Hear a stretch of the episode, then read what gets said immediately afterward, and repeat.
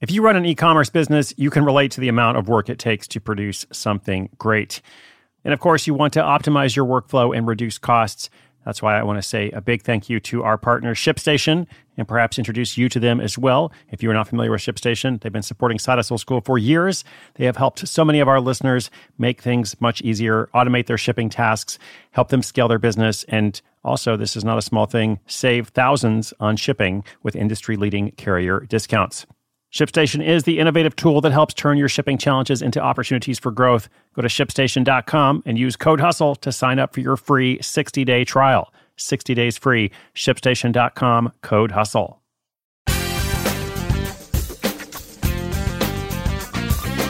What's up? Welcome to Side Hustle School. This is Chris Guillebeau.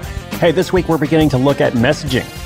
One of the things I mentioned in the classroom episode the other day, that would be episode 1143, is that when it comes to standing out and becoming attractive to customers, it's not just what you sell, it's how you talk about it. Okay, so today's question relates precisely to that topic, that topic of branding.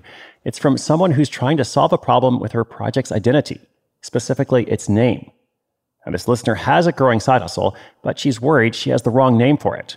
With an active customer base and an upcoming agreement to market on YouTube, is it too late to change the name? Very interesting question from a real world situation, and I've got a pretty clear answer for it. I'll be curious to know what you think. Is it too late to change a business name?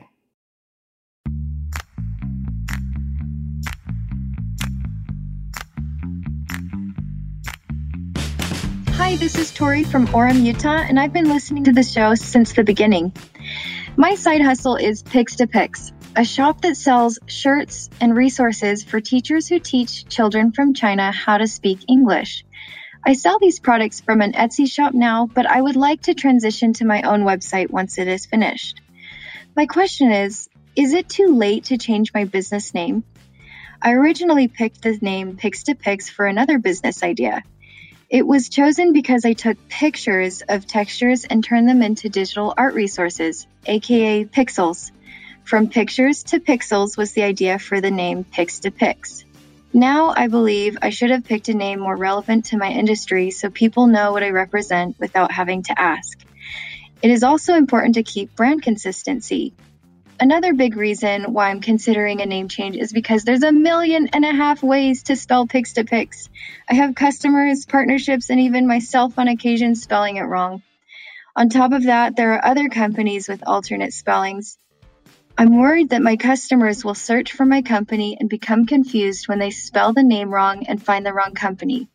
However, I'm about to enter a written agreement with a YouTuber to market my brand with the name Pix2Pix. I'm worried that if I change my business name now, my audience will become even more confused. Please help! I can't wait to hear from you, and thanks, Chris.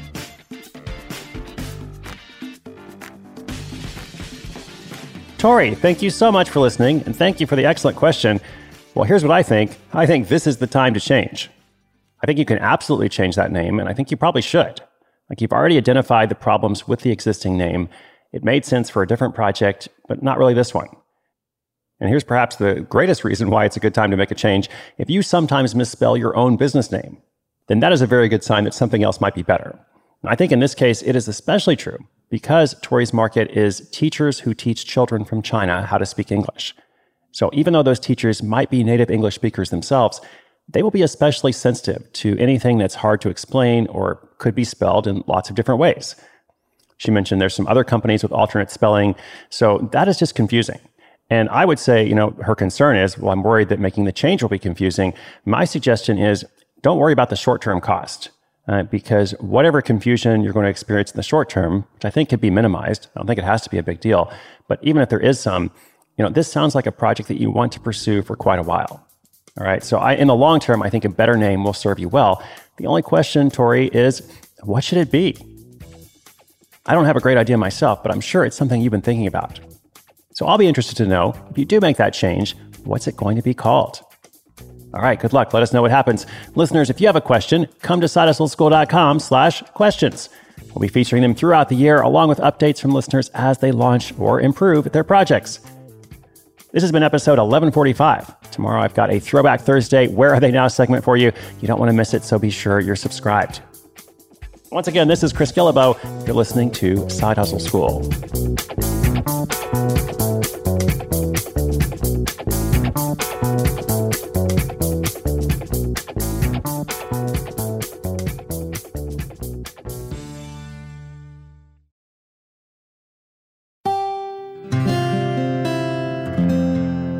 From the Onward Project.